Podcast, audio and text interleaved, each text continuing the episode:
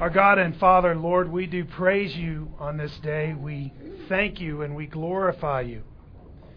We exalt you this morning. Lord, we have gathered to worship you and to lift you up and to sing your praises.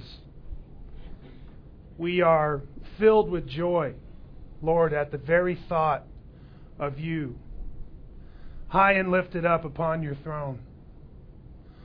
O Lord, you do reign over the world, because all that is in it is yours. Father, we we look to you each and every day with strong confidence that, Lord, you're in control. Indeed, Lord, our faith rests in your sovereign authority, in your glorious power, and Lord, in the great and the precious promises that you have made to us, your people. Oh, Lord, we do thank you for the precious blood of our Lord Jesus, Lord, that washes away our sins. We thank you for the great things that you have done for us in him. Indeed, Lord, he is precious to us, most precious. And God, we thank you for your great plan to save us from our sins. And we do praise you and we glorify you for your good grace. For this was your purpose in saving us, that we might be a people to the praise of the glory of your grace. And so, Lord, we praise you and we thank you for your grace to us. For, Lord, we are undeserving, but you are gracious. And so we thank you that, Lord, you sent Jesus to be our Savior, and what a Savior he is. God, he saves completely. Oh, Lord, we rest in what he has done to make us right with you. And, Lord, because of such great love, we also serve you. It is our privilege, God, and our hope to serve you all the days of our life. O Lord, to grow in the grace and knowledge of our Lord, that we might serve you better. Father, that we might uh, glorify you and enjoy you each and every day of our life. Help us, Lord. We thank you for your blessed Holy Spirit, whom you have sent into our hearts to encourage and strengthen us along the way. O God, we are eagerly longing for that day when your kingdom will come and your will will be done on earth even as it is in heaven. And so, Lord, we pray, come quickly. Bring it to pass, O God. And we thank you for such a promise as this. Lord, indeed, it gives us hope to press on each and every day, knowing that your kingdom is coming soon. And Jesus the King, our living hope, is coming soon. We thank you for all that you are to us and all that you're doing in us. Because of Jesus' holy cross, we pray. Amen. Okay. Well, it's my privilege to be back with you again for another year of teaching. Uh, of course, last year we we went through the book of First Thessalonians, and we spent September through May going through the book of First Thessalonians, and as promised, uh, we're going to take up Second Thessalonians starting today. I'm thinking it won't take quite as long as First Thessalonians, that possibly we might finish by uh, January or something like that. Um, but, of course, those are just thoughts. So we'll, uh, we'll see how that goes. Um, as we uh, as we start diving into Second Thessalonians, I want to encourage you this week to read through the book of Second Thessalonians a few times. Just in one sitting, front to back, read through it a few times. And try to think of the book as a whole, if you will, which is what I'm really going to address this morning, to consider what's really going on in the mind of the apostle as he writes to these Thessalonians. And what are the main themes that he is discussing? And why? What are the obvious points that he's making in the book? Just give some real thought to the actual words that are there and the actual content of the message that the apostle is delivering to the church. I think it will help you immensely as we start looking at some of the fine details that are given in the in the letter of Second Thessalonians. And so uh, uh, with that, I, I want to just give you a little bit of reminder about uh, the city of Thessalonica, what was going on with the Thessalonians. Um, if you were here last year, we covered all of that in great detail. If you weren't here last year, you can go on the church website, which, by the way, the new church website has launched. Yay. Praise the Lord. Beautiful. And uh, thanks to uh, to uh, Lauren Thomas and to Uncle T Payton, who is uh, T is the uh, the designer of the web, and you'll you'll see that he did just an absolutely fabulous job. But uh, especially the the audio section where we have archived all of our teachings. Uh, in there you can, of course, find all of last year's teachings organized. Just go to the adult Sunday school class, and uh, you can you can see all of the uh, audio right there. There's a player. You just hit it. It lights up immediately and starts playing. Uh, the, the handouts are there posted on the side as well. So anything that you feel like you need to go back and cover, or uh, if you weren't here, all those lessons are there to, to go over. Um, and so just, just a brief reminder about Thessalonica. You recall that Thessalonica was the metropolis in the province of Macedonia.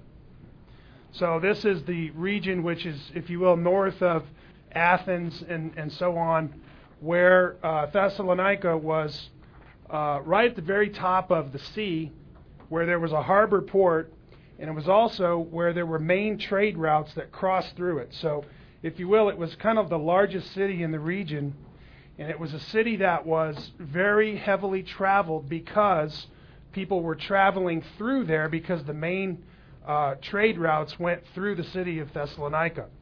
So because of that, Thessalonica was a very large city, and it was a city that was filled with transients, people who didn't live there primarily as their home.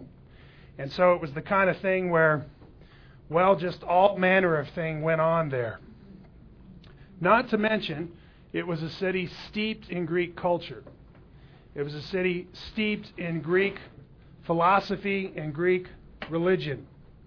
And, uh, of course, we talked at great length about that last year, but uh, uh, just let's just suffice to say that the majority of the people in the city of Thessalonica were heavily given over to idolatry and to the worship of specific gods, that worship of which was repulsive to God, and uh, the practices of which religion Uh, violated God's commandments again and again. It was something that was of a very offensive nature to God. And um, not only that, it was a rather zealous uh, form of, of Greek uh, religion that was alive at that time. And this is seen very clearly by how heavily the Thessalonians were persecuted for their faith. And uh, I, I might also remind you that the Thessalonian church was a very young church. And you recall, as you read, there's a, a there's an account of when the gospel is brought to the city in Acts chapter seventeen. And uh, it's there where um, uh, Paul is, is coming through the city of Thessalonica. He goes to the synagogue. He begins reasoning with the people. He has a fair number of converts, which uh, for the most part are what they call God-fearing Greeks. And uh, he, he gains a fair following there. But Paul's only able to stay there for about three to four weeks. And so for three to four weeks, Paul is there preaching the gospel and making disciples of those who were converted, at which time he is run out of town by an angry mob of Jews who have stirred up a whole mob of others to come and and uh, bring bodily harm to Paul and his uh, fellows, Timothy and Silas. And so they flee the city of Thessalonica after having been there about three to four weeks. And um, then they flee about fifty miles away to the city of Berea. And um, you remember that the mob in, in Thessalonica was so angry that they chased Paul all the way to Berea and ran him out of Berea too. And and so, if you will, they were very agitated by this preaching of the gospel and by these converts that Paul had um, won through the preaching of the gospel there in Thessalonica. And so in the book of First Thessalonians, the, the entire chapter, chapter one, is Paul commending this young church for their great faith and thanking God, if you will, for the amazing things that he had done in them, and that how this little, tiny, young church was just thriving in the midst of all of this persecution that they were enduring, because the church itself came under serious persecution even after Paul had left.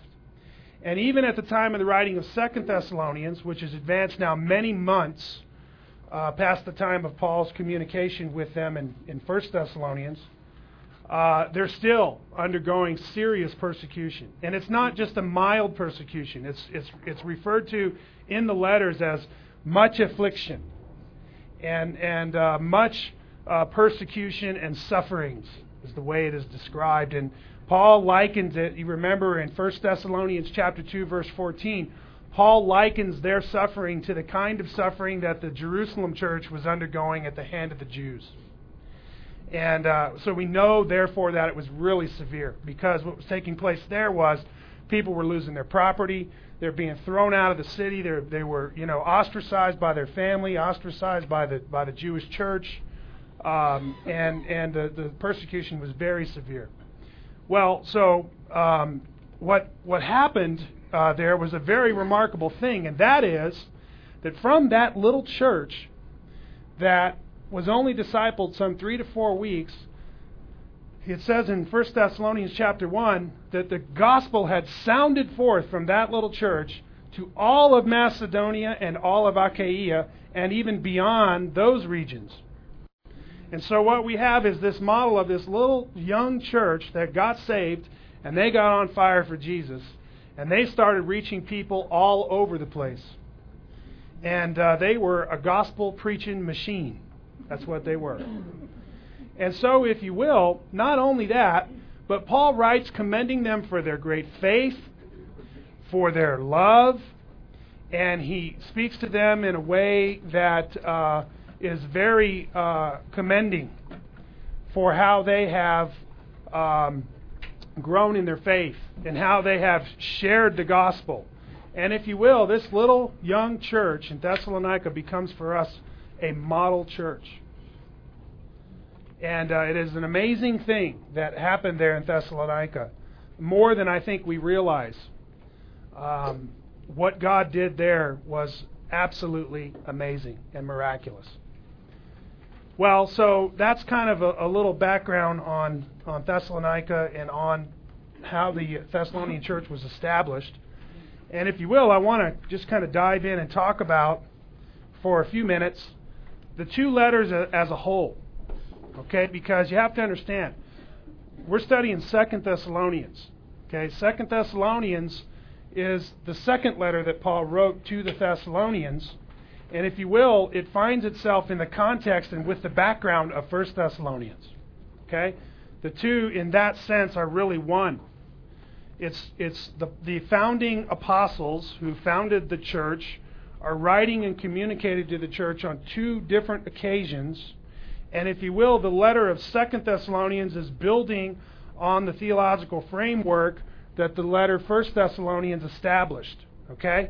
This is very important for us to keep in mind. So if you will, I want to talk about the context of both letters for just a little bit and just kind of give you some more background so that as we start to think about Second Thessalonians, we realize how closely tied it is to everything that has already been established in the letter of First Thessalonians. Are you with me? Yes. Okay. All right. So with that, let's look at page sixty-six. You'll see that your lesson took up right where we left off last year at page sixty-five. And um, so the lessons going forward here are page sixty-six and following. And uh, let's talk a little bit about Second Thessalonians and then also First Thessalonians. So the date, the date of the writing of Second Thessalonians. The obvious similarities between First and Second Thessalonians make it rather easy to place the date of Second Thessalonians. It was obviously written not long after First Thessalonians and probably in response to information given after the delivery of First Thessalonians. So, as I've read through different uh, commentators, you know, they seem to place the writing of Second Thessalonians four to six months after the writing of the book of First Thessalonians. Okay? So it kind of gives you an idea. Of course, we don't really know for sure. Um, but we do uh, obviously know that Paul is addressing issues that were pertinent even even in the writing of First Thessalonians. So they couldn't really be too far apart. Um, let's talk then for a minute about the purpose. The purpose of Second Thessalonians. Now, this book is only three chapters. And the topics that are covered in those three chapters are really very few and really very clear and to the point. And so the purpose is not really hard to discern. It's really rather simple. And it's obvious that Paul is responding to theological questions, even as he was in First Thessalonians. You remember how that happened. How Paul was in uh, Athens, and uh, he had uh, uh, sent Timothy back to the young church, and he had gotten a report back from them. And so Paul had a verbal report of how they were doing. And you remember that the occasion of his writing of First Thessalonians, he was just rejoicing over the great things that God had done in the, in the little church there. And um, uh, so if you will, when he wrote First Thessalonians, he was also writing in response to questions that they had given Timothy when he was there. And so he was writing to clarify some some doctrinal uh, uh, questions that they had concerning various things. One, one of course, is uh, questions about eschatology, questions about the study of last things. And so that's why we have, if you will, the Pauline eschatology given in these two letters. It is in these letters that uh, Paul is addressing those questions specifically that have come from the uh, young Thessalonian believers. So when we talk about the purpose, it is clear from the content of Second Thessalonians that Paul is further developing thoughts and ideas from First Thessalonians. Therefore, the letter is named Second Thessalonians. Paul writes with some very clear intent here. Number one, to encourage the Thessalonians in their persecution. Now, chapter one, Paul goes right into this idea of mentioning again that they are under severe persecution, that they're suffering again. And right away, he's trying to encourage them in their suffering and in their uh, in their persecution. And um, it's very clear that even the eschatology that is contained in the in the first chapter of Second Thessalonians is actually written to encourage them in their persecution. Because basically Paul's telling them, you see those people that are persecuting you? Let me tell you what's about to happen to them when the Lord Jesus is revealed in blazing fire with his mighty angels. And he's going to explain the end of those who trouble the Thessalonians. And so even that little eschatology that we get there is uh, is really in response to Paul uh, trying to encourage them in, in their persecution. So one of the you know the themes is is they're they're suffering, their persecution. He's writing as an encouragement, and then also um, to answer key questions and address obvious misunderstandings about eschatological topics. Now there is some uh, words in the first two chapters that Paul uses in kind of a corrective way. So it's obvious that he's trying to correct some misunderstanding that they have, and he even mentions in Second Thessalonians chapter, uh, I'm sorry, Second Thessalonians verses one through three, he mentions misunderstanding that they have that supposedly came from a prophecy or a report or a letter, uh, which which was really um, uh, misquoting Paul, and uh, he's trying to correct some misunderstanding that they have uh, as a, as a part of that. It is there where Paul actually talks about the timing of the rapture and of the second coming of the Lord. And so this was a key question that they had. What's going on here? Um, and so there was some misunderstanding that Paul was correcting. So, if you will, Paul writes to further clarify eschatological ideas which he had laid framework for in the letter of First Thessalonians. Okay? And so uh, this is uh, a main theme in the book. In fact, chapter one and chapter two largely consist of eschatological teaching. There's very little in those those two chapters that are other than eschatological ideas and thoughts and so on and so forth. So it's one of the main themes of Second Thessalonians is Paul addressing uh, eschatological, uh, eschatological issues. And then also uh, he is to give instruction about the Christian work ethic and also about church discipline. He writes in chapter three on these two topics. Um, and then again, uh, Paul's writing is somewhat corrective in uh, Second Thessalonians chapter three. And he is speaking to them very straightforwardly and directly about the Christian work ethic. And, um, and then he goes on uh, talking about how they are to deal with unruly uh, people in the church. And so, if you will, there's a lengthy section on church discipline in Second Thessalonians chapter three. So, I want to remind you again of purpose and themes that are contained in both books. And if you will, I'm just going to kind of give you an overview, although I've provided a lot of material for you to review, much of which was in the very first part of our lesson on First Thessalonians. But uh, just want to kind of give you again some more overview about the purpose and intent of both letters. Okay? And so, if you will, the content of the things covered in First and Second Thessalonians is really quite remarkable. Because Paul had spent such little time with them, he writes to give both instruction and encouragement to them. Therefore, his writing is uniquely suited for their difficult situation, being such a young church and facing the difficult task of growing and learning with few mature leaders and persecution from other hostile religious peoples. Therefore, Paul's general purpose was one of encouragement and instruction, but he writes with several themes and topics in view in order to address important matters needed in their theological development. His topics include joy and thanksgiving and encouragement for a healthy new church. So Paul's uh, writing to these Thessalonians is filled with much joy. It's filled with much thanksgiving to God for the things he's done among them, and it's filled with much encouragement to them to continue on the path that they're on. He's commending them for the for the for the place where they are, and the growth that they've had, and the faith that they exhibit, and uh, it's it's a very encouraging set of letters. But uh, as as as writing to them, he also then addresses uh, responsibilities of a healthy church.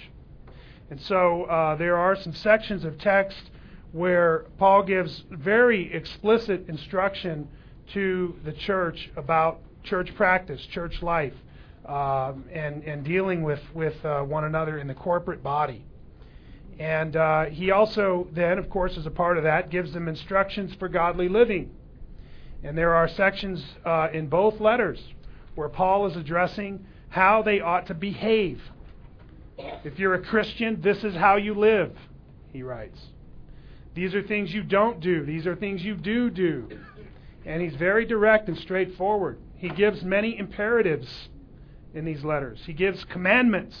He tells them, this is how you live as a Christian. There's no other way.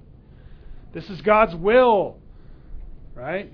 That you would abstain from sexual immorality. Of course, here, here, here they are, this little church in this vile, sexually immoral culture. And they, of course, have been saved out of these religions, and you can imagine the intense pull and tug as they're surrounded with this kind of wickedness on a day-to-day basis. And uh, the idolatry was just rampant there. There was the worship of many, many hundreds of different gods and hundreds of different religious cults that existed there.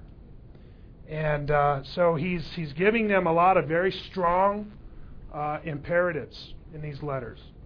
And uh, nevertheless, he does that with much joy and encouragement.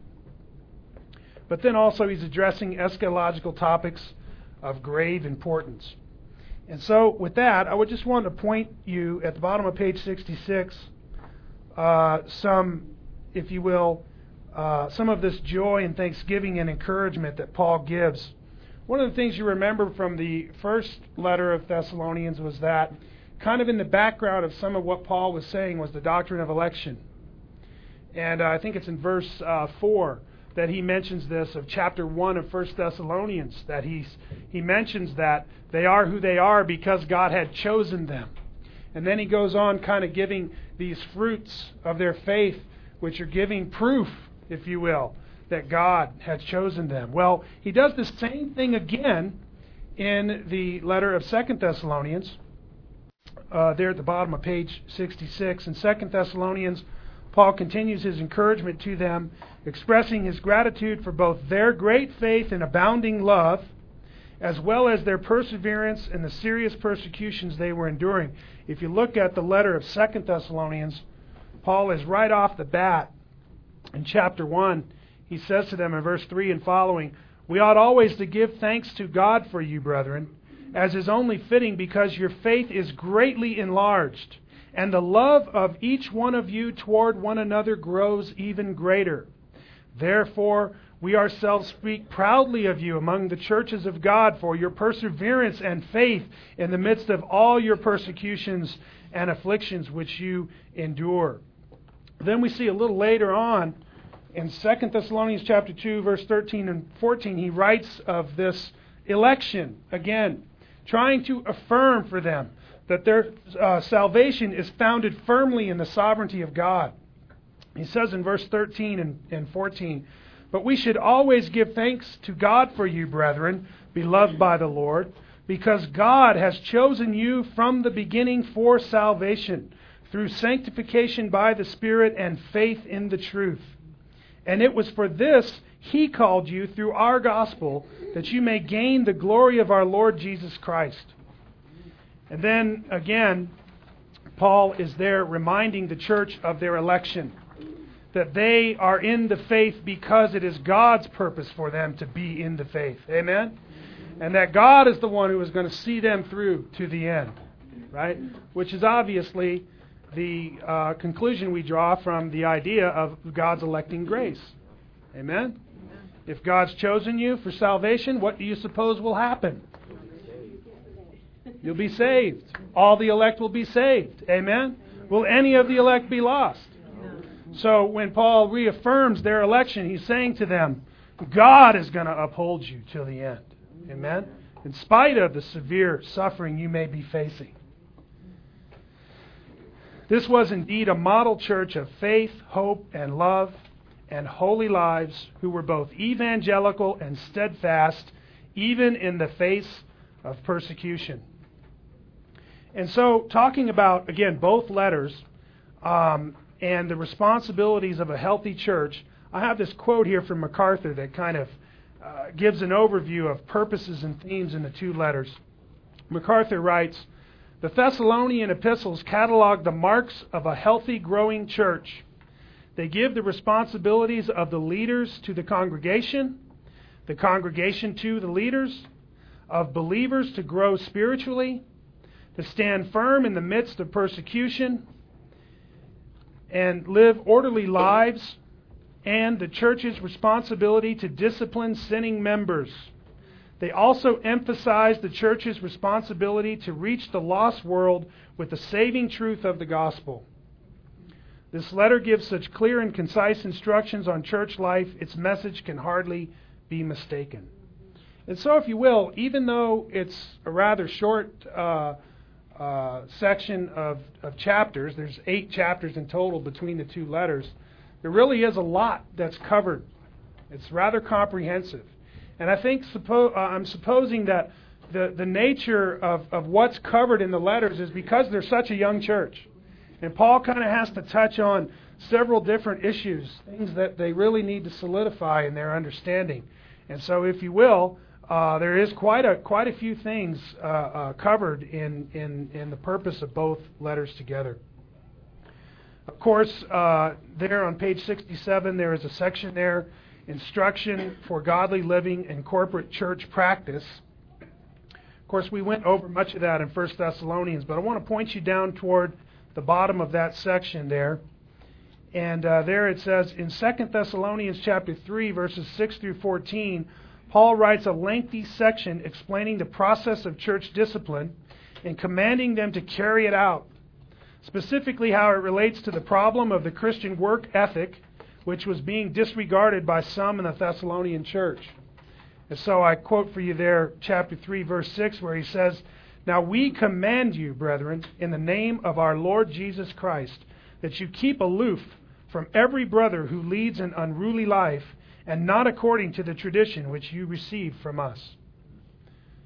Those are interesting words from the apostle. Would you agree? How often have we heard such a thing in the church?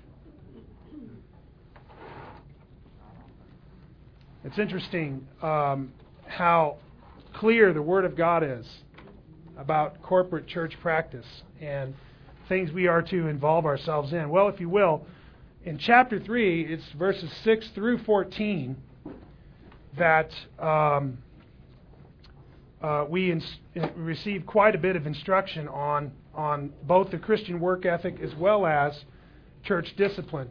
And it's this topic of the Christian work ethic that's really being violated in the church that Paul uses to talk about how you deal with members who are doing such a thing.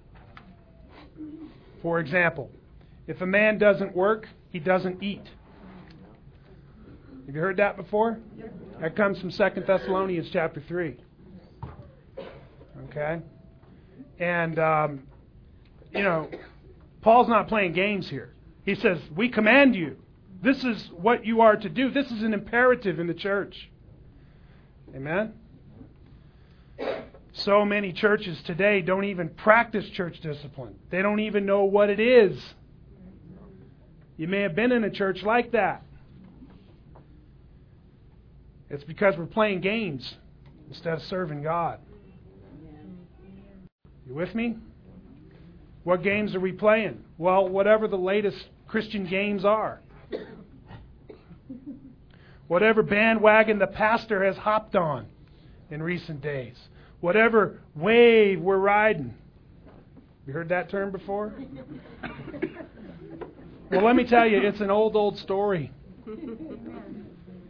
There's nothing new under the sun. Certainly there's nothing new under the topic of how we ought to love and serve God and behave in the Christian church. Amen? Amen.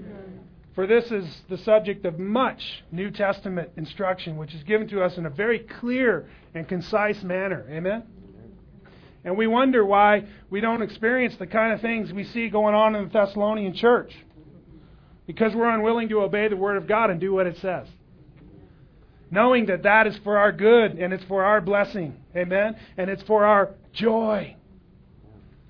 Amen? Well, God help us as we work our way through this letter to grasp what God is saying to the church through the apostle. Amen? So then lastly, talking about these themes of uh, eschatological topics of grave importance. I, I want to say to you, as you're reading this week through Second Thessalonians, I want you to think about this. The topics that are in Second Thessalonians are of massive, massive proportion. I mean, right off the bat, he's jumping in chapter one to the second coming of Christ, and he's talking about Christ's judgment on the unbelieving world when he returns. And he uses language in the in the first chapter of Second Thessalonians, which is the most frightening language in all of the Bible. Were you aware of that?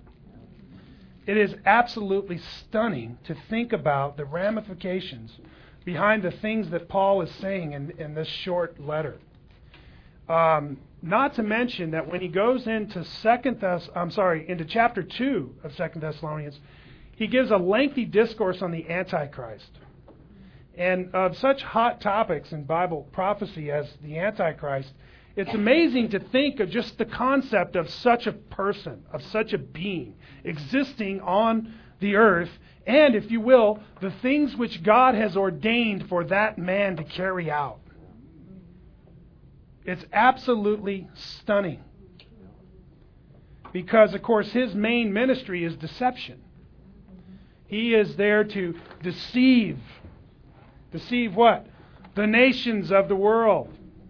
Right? Of course, we get further insight on who he is in Daniel chapter seven, Daniel chapter eight, Daniel chapter nine, Daniel chapter eleven and twelve, but then also in Revelation chapter thirteen.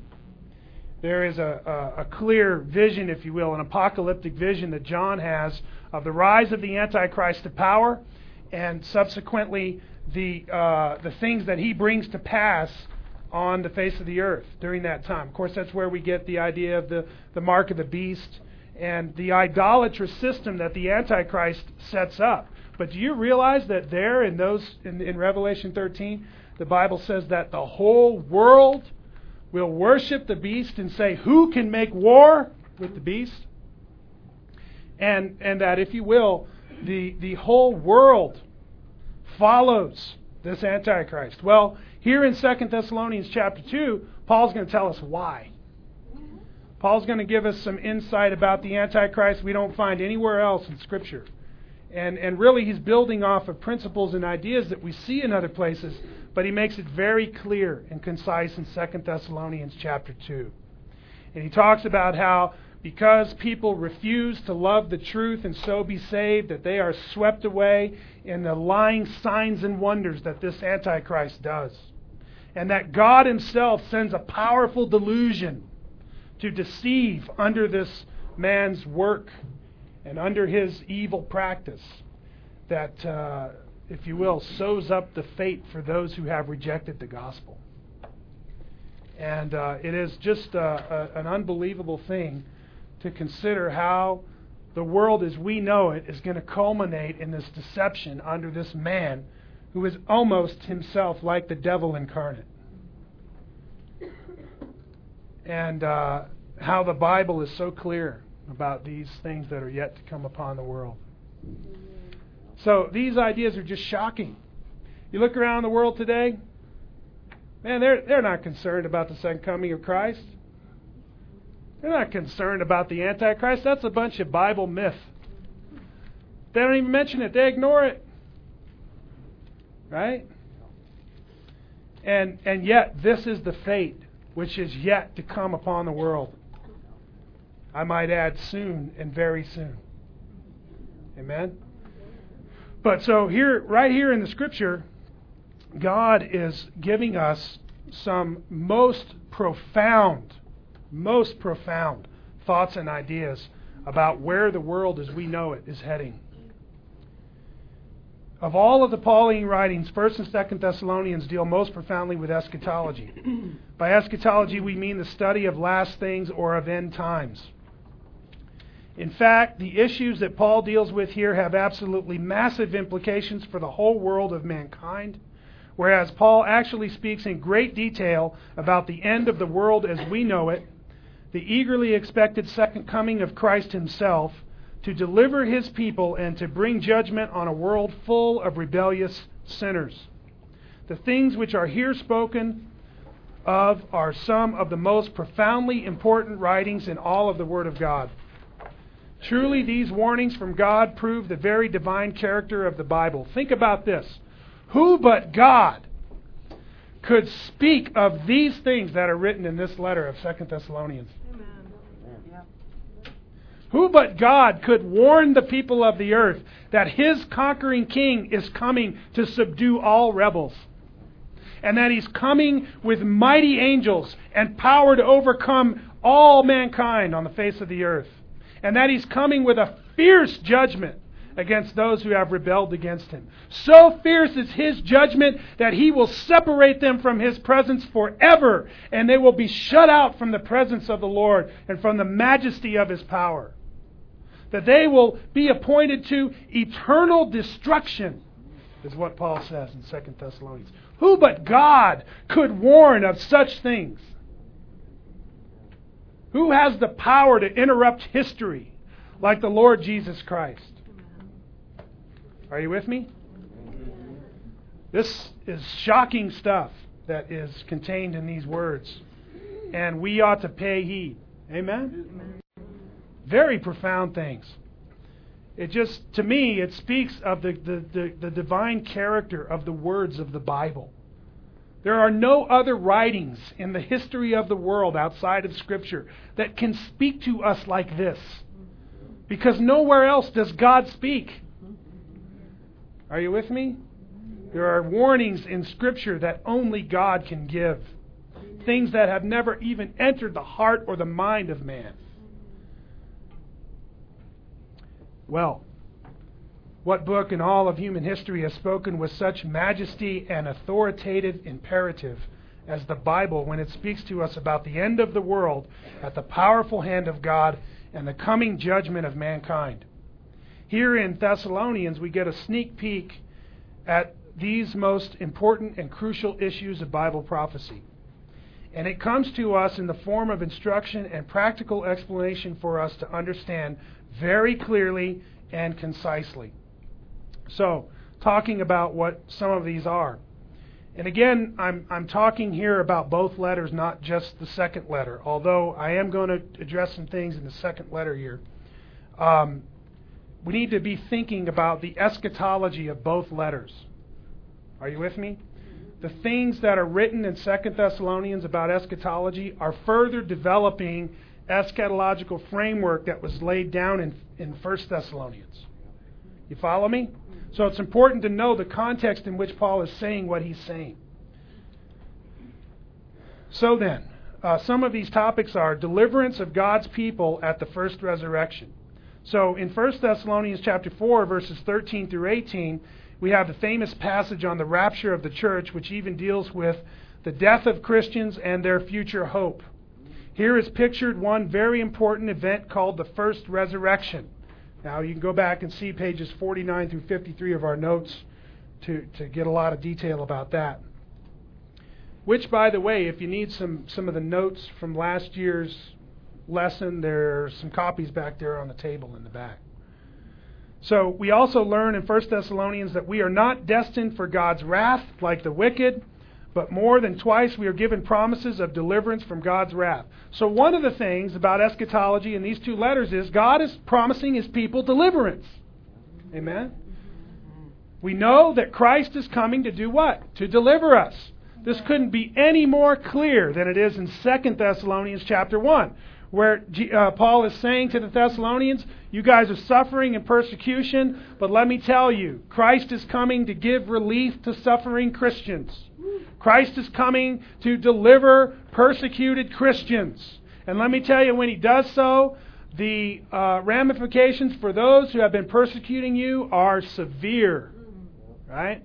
That's some of the main meat of Second Thessalonians chapter one.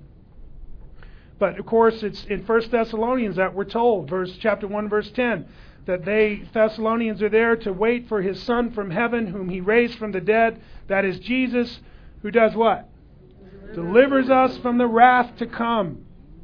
You see, Jesus delivers us from, from God's wrath. We're not appointed to wrath. Amen? We're appointed to salvation. That's who we are. We're God's people whom He has saved.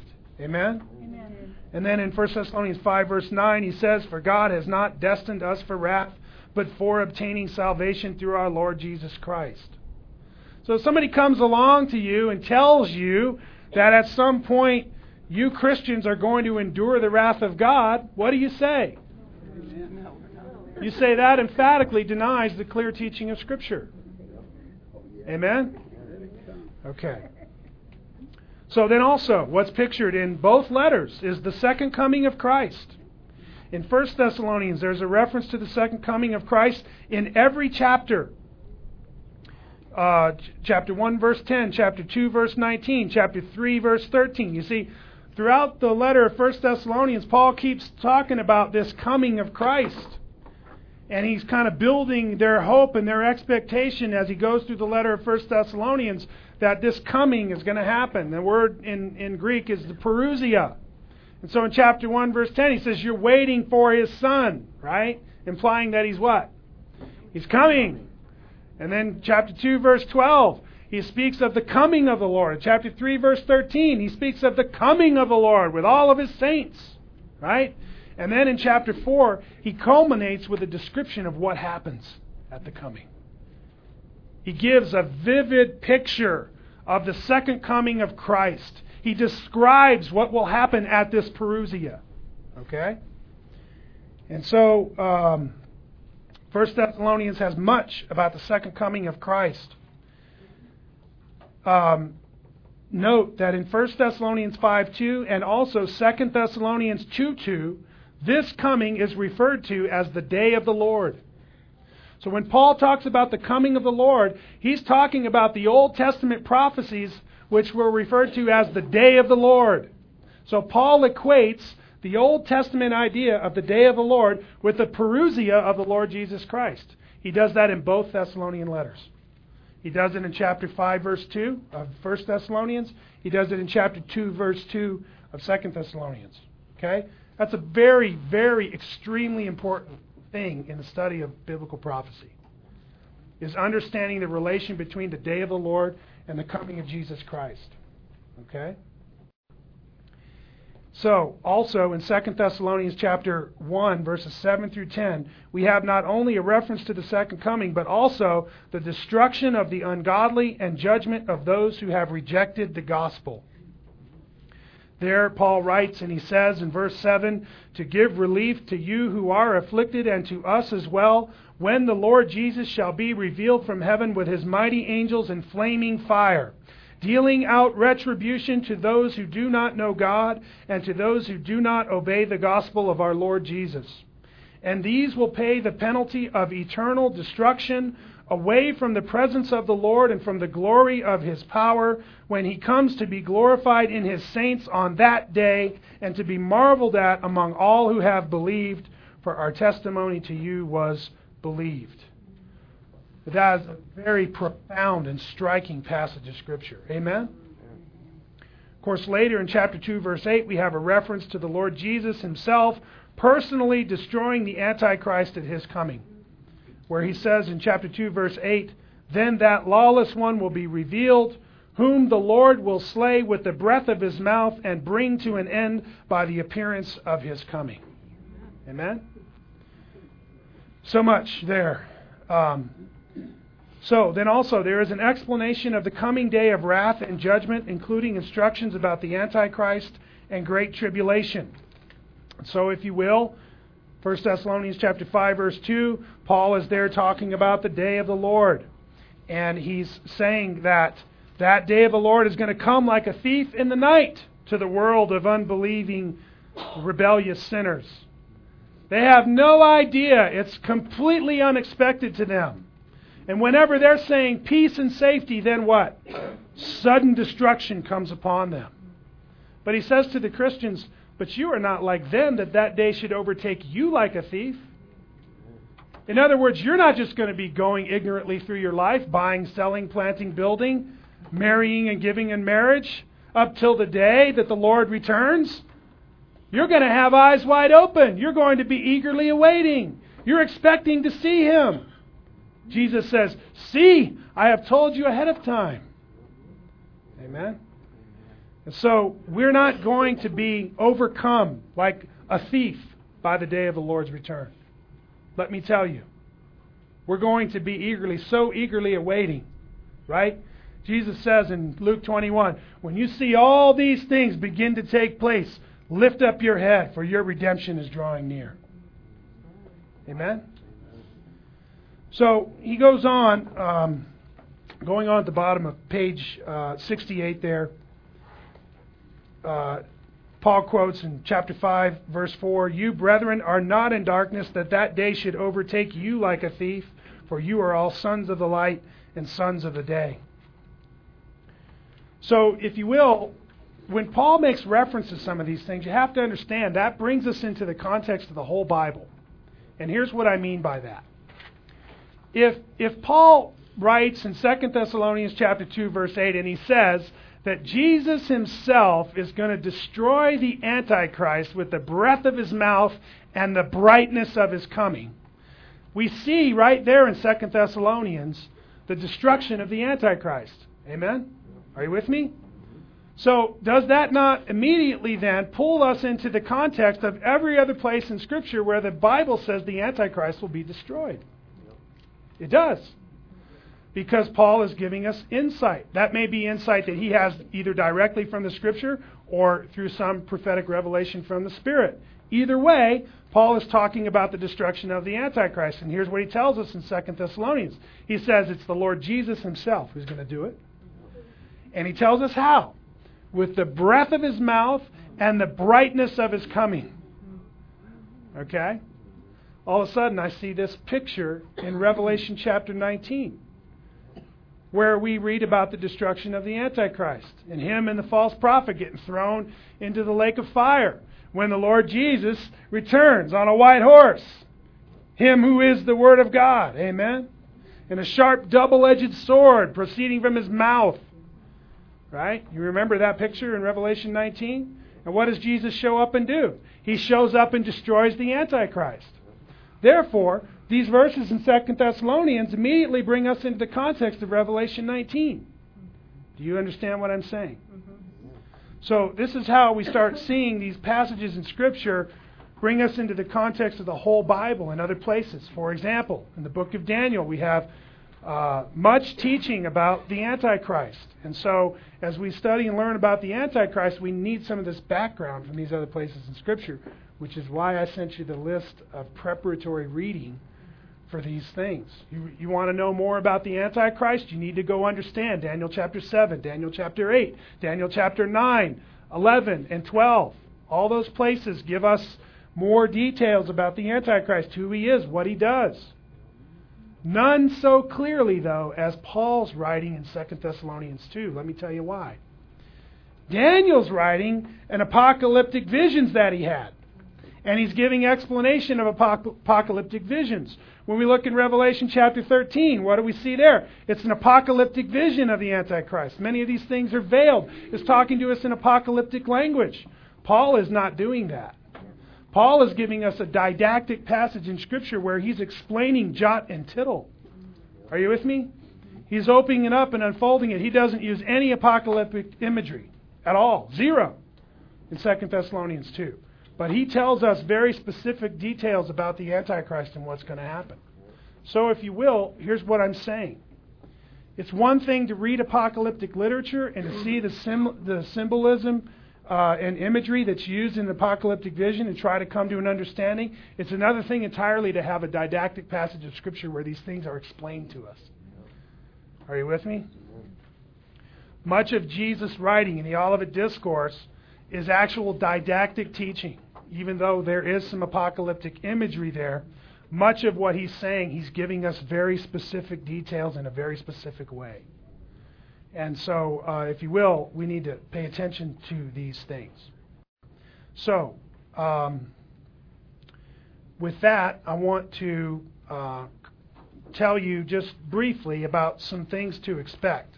Looking halfway down on page sixty-nine, there's a section that says similarities and differences between First and Second Thessalonians. Okay. Uh, while First Thessalonians five, one through eleven affirms that Christ's coming will occur at an unexpected time, Second Thessalonians chapter two, verses one through twelve says that definite signs will appear before Christ returns. Note also that this tension between unexpectedness and signs preceding Christ's return exists in the Gospels, including in the Olivet Discourse of our Lord. Throughout Scripture, we are told of the certain and imminent return of Christ, and yet we are given signs that will precede his coming in vivid detail and accompanying order of events leading up to his return. Okay, now, what I'm saying here is that in the two letters of First Thessalonians and Second Thessalonians, there is a tension. Because in Second Thessalonians, we are told that the coming of Christ is going to be unexpected. Yet in, in First Thessalonians, in Second Thessalonians, we are told that there are certain signs that are going to precede his coming. So there's a tension between those. Now let me tell you, so profound is this tension that those in higher criticism of the Scripture have rejected the letter of Second Thessalonians as being part of the canon. Not only have they done that, they've rejected Paul as the author of it because they said Paul didn't believe that there would be signs that preceded the coming of Christ because in the letter of First Thessalonians, he talked about an unexpected return. That's how strong that tension is between those two passages. Okay? So how do we resolve that? How do we look at both letters and say, oh, these are both Pauline? What's going on in the mind of Paul? If in First Thessalonians he says there's an unexpected return, and in Second Thessalonians he says, no, that's not going to happen until the rebellion occurs and the man of lawlessness be revealed. So which is it, Paul? Help us out. What's going on in your mind? What are you thinking, right?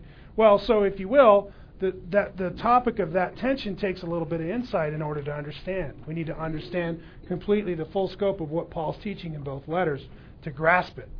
So I try to sum it up rather quickly by saying, this tension, however, is easily resolved by an examination of these passages and a clear understanding of the intent and scope of the doctrine of imminency. In short, no one knows the exact day or hour that Christ will return, and Scripture references there. But Christ, but Christians are told the season of his coming will be something they can clearly identify by the signs and events leading up to it, and Scripture references for that. Signs and events that will be deceptively unclear to an unbelieving world, and Scripture references for that. So, if you will, go pull these notes out this week. Pull out this little section on page sixty-nine and go look up these Scripture references and consider in your mind this tension between the idea of an unexpected return and yet signs preceding his return. Okay? That tension exists in the Scripture, not only in Paul's writing, it also exists in Jesus' writing. And so we need to understand how those two things work together. It's not one or the other. We can't, it's not, we can't, we can't just do reductionism here. Okay? We need to understand what the Scripture is saying with this, this tension. And of course, there, there are different uh, resolutions to the problem depending on what view you take concerning the timing of the rapture. But nevertheless, the tension exists, and it's addressed by most people who are commenting on these passages of Scripture. But then also, um, consider the idea of the parousia, and I, I want to leave you with this thought, that this idea of the coming or the parousia in Second Thessalonians, okay, is built on the framework that Paul laid down in First Thessalonians about what the coming or the parousia was. Okay? So as Paul's going through First Thessalonians, and in every chapter he's mentioning the coming of the Lord, and then he gets to chapter four and he tells us with this big vivid picture what will happen at the coming of the Lord. Right? So when he does that, Um, he has built this framework of what the coming of the Lord is and what happens when the Lord comes, okay? So that the parousia, if you will, is equal to Paul's description in First Thessalonians chapter four, verses fifteen through chapter five, verse nine, which is where he gives this big, long description of what's going on there. Namely, what happens? The Lord himself will descend from heaven with a loud trumpet call and with the voice of an archangel. And the dead in Christ will rise first. Right? And we who are alive and remain will what? Be caught up in the air to meet the Lord in the air. So shall we be with the Lord forever. Right? Then he goes on into chapter five and he says, this day is coming upon the unbelieving world unexpected. That this day to them is going to be like a thief in the night. But you're not of the darkness, that this day should overtake you like a thief. Right? And and Paul there in First Thessalonians chapter five, verse two, calls that the day of the Lord. Now, now that immediately brings us into the context of the whole Bible. Because the whole Bible's filled with instruction about the day of the Lord. You understand what I'm saying? Well, I have tried to kind of write this thought process out on page sixty-nine and seventy with uh, Scripture references so that you can kind of go through and try to understand what I'm saying. It is important for your understanding of the things we're going to address in Second Thessalonians that you read the bottom of page sixty-nine and page seventy and you grasp what I'm saying there. If you don't grasp that, you're going to have a real difficult time when I get to these sections of Scripture, okay? And I've given Scripture references again and again and again and again and again on each point that I'm making there. Suffice to say, though, this is the main point. What Paul described the coming of Christ as in First Thessalonians is the background that he's built for what it is he describes it as in Second Thessalonians. Because in Second Thessalonians, he's further clarifying what the coming of the Lord is, when it happens, and events and details that will take place when it happens. Okay? You with me? So it's important as we study Second Thessalonians to know exactly what Paul said about the coming of the Lord in First Thessalonians. Are you with me? Okay, so you'll you'll uh, you'll read and you'll read the Bible references on page sixty-nine and, and page seventy. Yes? Yeah. Okay, praise the Lord. All right. There's a lot there. There really is a lot there. It's going to take a little bit of time to dig into that. Let's pray. God our Father, Lord, we thank you for such profound things that you have spoken to us in your word. God, I pray that we would with much faith embrace the things which you have said here. That, Lord, we would be eagerly expecting the return of our Lord Jesus. That, Lord, we would be eagerly waiting for him as he returns from heaven to to establish his kingdom upon the earth. Oh God, we pray that you would bring his coming quickly. Oh Lord, we ask that you would uh, help us to live each day in light of this return. That, Lord, we would be stirred up in our faith and growing in holiness and growing in faith. Lord, abounding in love toward each one. Lord, that we would be loving one another with intense love. Lord, I pray that we would be such a gospel-preaching machine that we would engender persecution. That, God, we speak so loudly about the Lord Jesus and the saving gospel that it stirs up the world around us. Oh, Lord, help us to be bold in our proclamation of the faith. And yet, God, help us to stand firm even in the face of resistance. We thank you for the wonderful promises that we have. We thank you for the freedom that we have to gather in this place and to freely proclaim your word. We ask that you would give us insight and understanding into this section of Scripture. We honor you and we praise you in Jesus' name. Amen. Amen.